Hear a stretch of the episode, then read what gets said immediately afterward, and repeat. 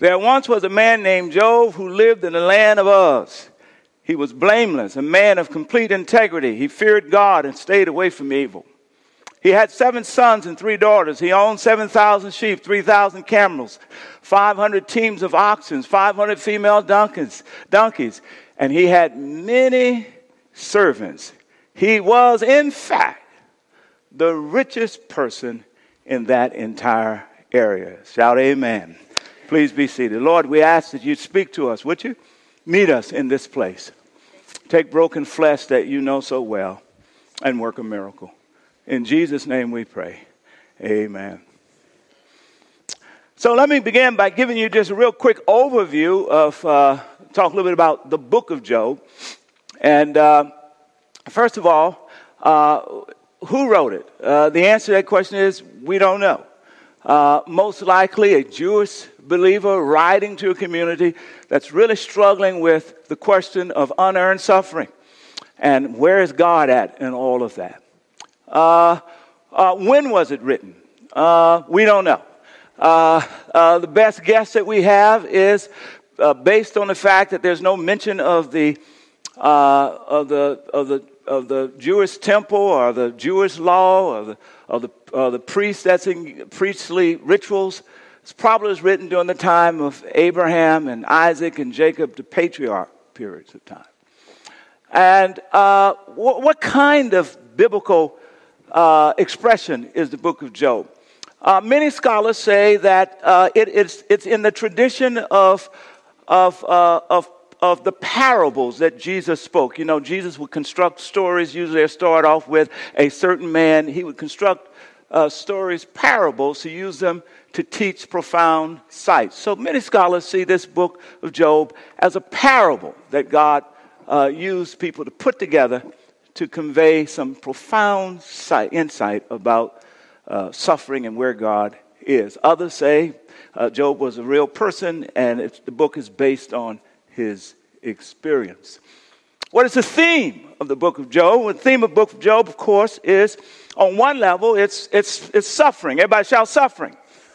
But uh, I think on a deeper level, on a deeper level, because I think it's written to a community of believers. So I think on a deeper level, the book of Job is really about faith formation. It is about how to go from one level of faith to what I call a mature faith. Everybody shout mature faith. Ask the person next to you, how mature is your faith? Ask them. How mature is your faith? We're going to come back to that in just a minute. The theme for this series is really captured in Job uh, 23:10. I love this particular verse. It's fast, fabulous verse. Uh, Job is in the midst of suffering. He essentially says, "I've looked for God from the east and west. I can't find Him." And then he says this. It's a wonderful thing that he says. He says, uh, "For God knows." He says, "For he knows the way that I take, and when He has tested me, everybody shout, tested. When He has tested me, I'll come forth as gold. In other words, all of us, when we get to the end of our season of suffering or the end of our life, we want to be gold medal winners in terms of having held on to our faith in Jesus Christ. So that's a bit about kind of uh, the book. Let me just say a word about the structure. If you read the book of Job, you'll find that it has basic structures. There's a prologue that is really a split screen. Everybody say split screen. Did I say that right? Split screen. There you go. the prologue. It's a fascinating prologue, right? That, that there's, there's part of the prologue, there's one screen where you're watching, and there's a dialogue going on between God and Satan. And the dialogue basically is Satan essentially saying to God, uh, uh, uh, does Job really kind of just, it, it, does he, is he righteous because uh, of how good you've been to him? And, and, and I bet you that if you stop blessing him, he's going he's gonna curse you to your face. And so that's part of what's going on. And then in the other screen, uh, all, uh, All stuff is breaking out in Job's life. And he has no idea of what's going on, this conversation that's happening. And so Job and his friends are wrestling with this suffering. Where did it come from? But the reader knows, sees both sides of the screen. Everybody say split screen. And then from chapter 3 to 31, there are three cycles of dialogue that happens between Job and his friends. And then there's the epilogue, which I call chapter 42. It is chapter 42, but I like calling it chapter 42 because the word of uh, the, the point is really this no matter what kind of suffering you're going through, if you just keep trusting God, either in this life or the next, you will have a chapter 42. Tell the person next to you, God's got a chapter 42 for you. Tell them. God's got a chapter 42. All right, let's, let's, let's, uh, let's, let's, let's open up chapter 1. Let's see what kind of quick insights that we can get. if We're wrestling with uh, uh, uh, kind of moving to a mature faith. All right, first thing you want to note is that the writer is uh, in what I call the description. Shout the description the writer is establishing in verse 2 and 3 the point that Job uh, has been blessed.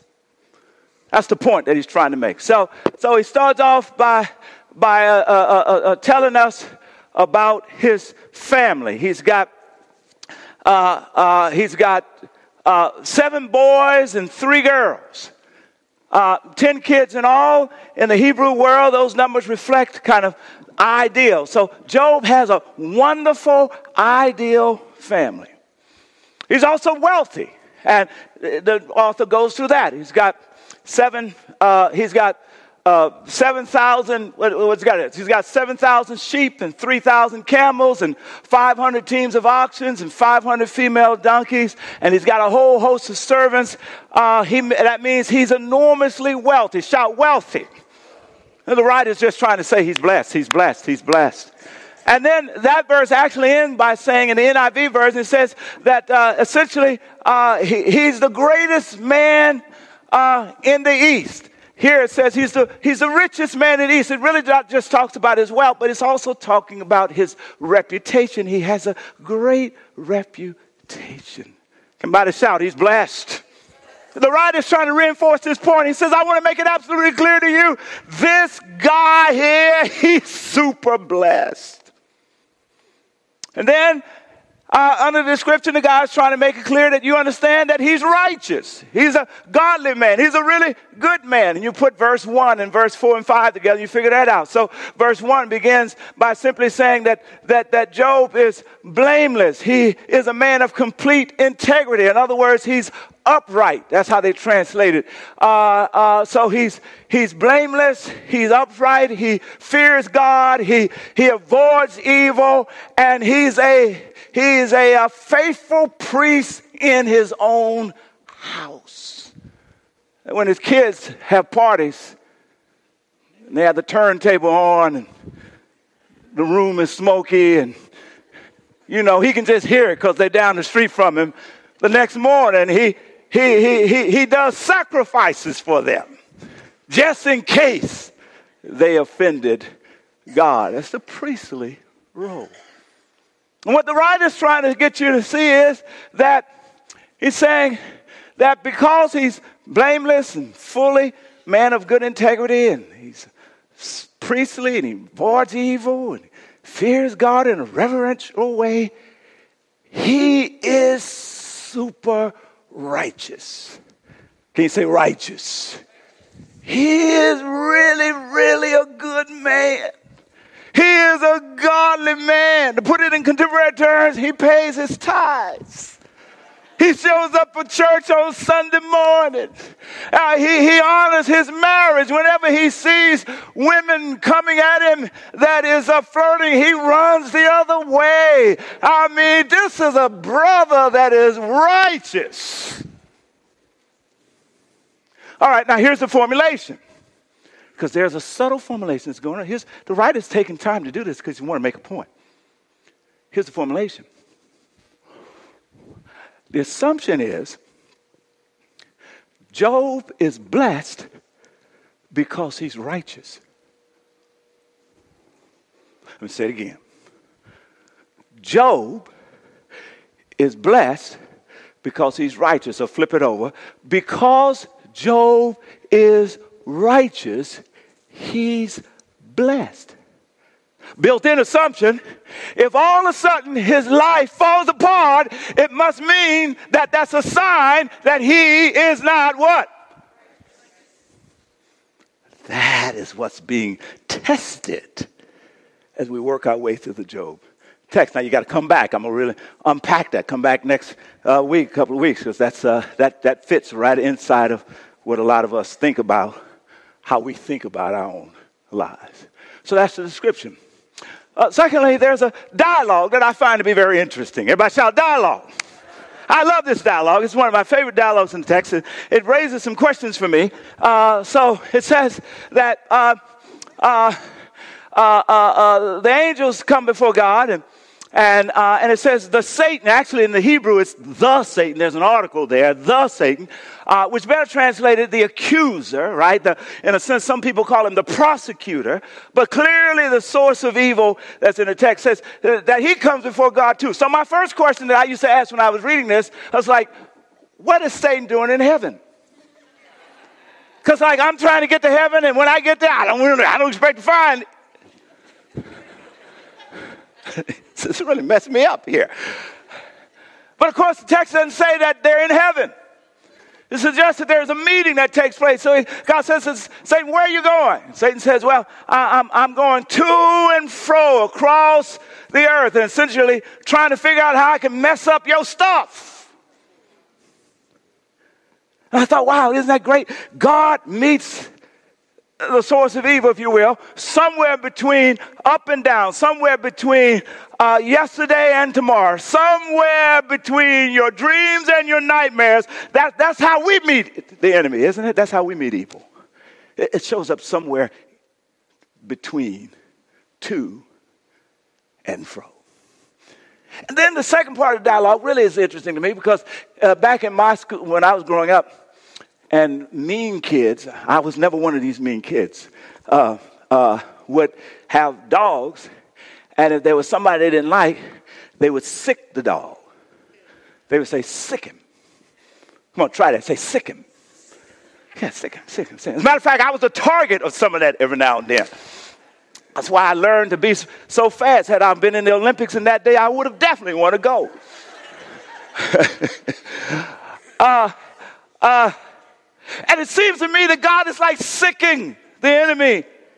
Satan on Job. It's like, he's like, well, have you considered my servant Job? He's blameless. He's full of integrity. He avoids evil. He fears me. What about him? I said, my God, is that how you brag on people? Please don't brag on me like that. I'm sorry. Deeper read of the text. Come on. Job picks it up in, in chapter 23. Really, he captures it because what, what's really going on is that, is that God is, I think, initiating, watch this, an examination of Job's faith. He's simply saying, Job, you think you've got one level of faith. I want to see how strong it is. I want you to see how strong your faith now, there's a central question that's, that, that, that is raised in this text. It's a good question for you and I to think about. Here's the question. Here, verse 9. Here's what, here's what Satan says Does Job serve you for nothing? In other words, here's the point. What he's saying is, of course Job is righteous. Look how you're blessing him. Stop blessing him and he'll curse you to your face. Wow. Think about yourself. Why are you trusting God? Is it for the blessings that you expect to get from God? Let me just tell you here's an evolution that happens in most of our faith as we walk with God. Most of us start at a point where we are trusting God for something. That's when we really come to. We're trusting God for marriage. We're trusting God for a job. We're trusting God for a raise. We're trusting God for a healing. Everybody shout, trusting God. But if you live long enough, come on now you have to get to a point in your faith where you will not just trust God for, and it's okay to trust Him for, because He is able to do exceedingly abundantly more than we can ask or imagine. But you and I will have to get to a place where we can trust God in spite of. Trust God despite the marriage has become a, a divorce. Trust God despite I've lost my job. Trust God despite disease has broken out in my Well, now that's a different relationship with God. And it is a relationship with God, watch this, because this is what the enemy is suggesting. It is a relationship with God that is not based on God's blessings, it's based on God's character.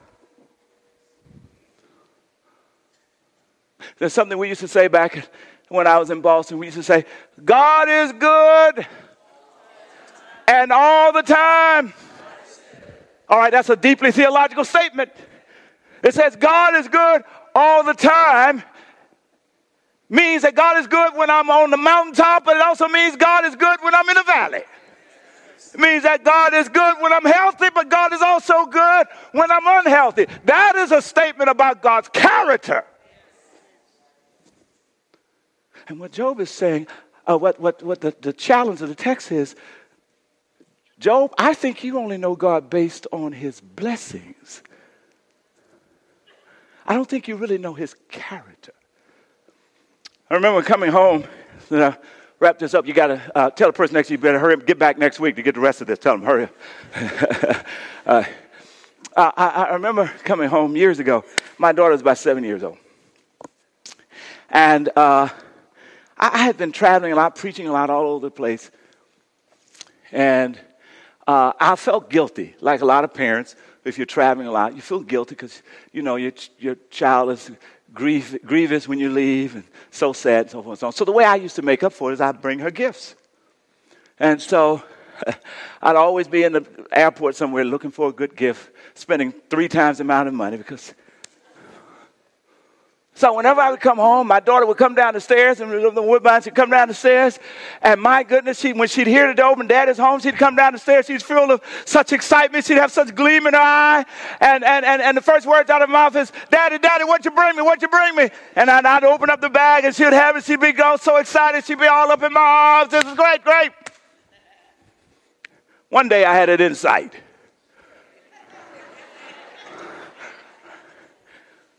And so I didn't spend three times the amount of money in the airport. I just came home. When, when, when Lauren heard the door, she was about seven, eight years old, she heard the door, she come down the stairs, fly down the stairs, daddy, daddy, I wish you could have seen it. The gleam was in her eye. Her body was pulsating with great excitement. And she says to me, daddy, daddy, what did you bring me? I said, I brought you me. I wish you had saw. the light went out of her eye. The joy dissipated from her life. She pulled back. Depression came. She didn't say it, but her sense was, Is that all? Stay with me. Several weeks later, several weeks later, Lauren was missing me again, just giving my schedule. I'd come home. She used to be asleep. This is the early days of the iPhone, and you couldn't send a video uh, uh, picture, but you could send a, a, a, a video, a voice video, voice memo. So she had her mama tape her, and she sent it to me. Mom texted to me. And the voice memo went like this. She said, Daddy, I love you. She paused. She said, Daddy, Get home tonight before I go to sleep. Then she said, Don't be late because I want to see you in the tape. Well, what was the difference between a few weeks ago when she wanted the gifts that I brought? Come on now. versus a few weeks later when she just wanted me. I, I suggest that that that that that that that in her own little world she made a little discovery. Back in that day, we had her room was full of toys. She had she had uh, she had all these dresses that she used to dress up like princess and all that kind of stuff. But I think she discovered that it does not matter how pretty I look in the dress, it cannot compare to how good I feel when I'm in daddy's arms. Back, back in that day, she had, and she still does, she has all these stuffed animals. Her, her, her, bed to this day is covered with tons of stuffed animals. And back then she talked to them. They'd have all kind of dialogues. But I think back in that day, I think she discovered, you know, there's a season where dialoguing with my stuffed animals are great. But, but, but, but, but, but when I really need some affirmation, can anybody affirm me like I get affirmed when I'm, when I'm with daddy, y'all? Come on. Uh, uh, back in that day, she had a big old doll house. It was a big old doll house. It took up big portion of the room. And she she keep she she you know uh, put all her little stuff in it. But I think she discovered, you know, no matter how beautiful the house is, no matter how warm it is, it's never a home really like it is when my daddy got me in his arms. And so, what's the teaching? The teaching is this blessings are all right. We always want God's blessings, yes, but blessings can never substitute for God.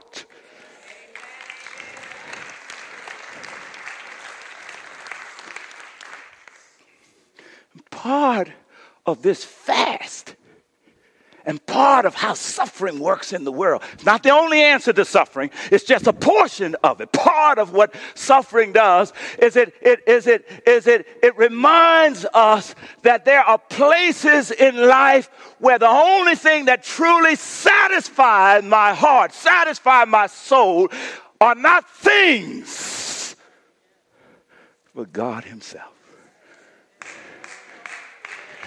His unconditional love, His incredible mercy, His grace that are without, that's without limits. Come on.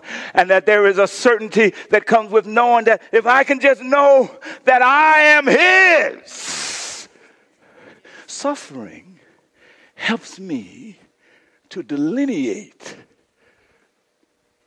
between my having God for His blessings and my just having God. Can you say amen? Give God a hand praise. That's what we're going in today.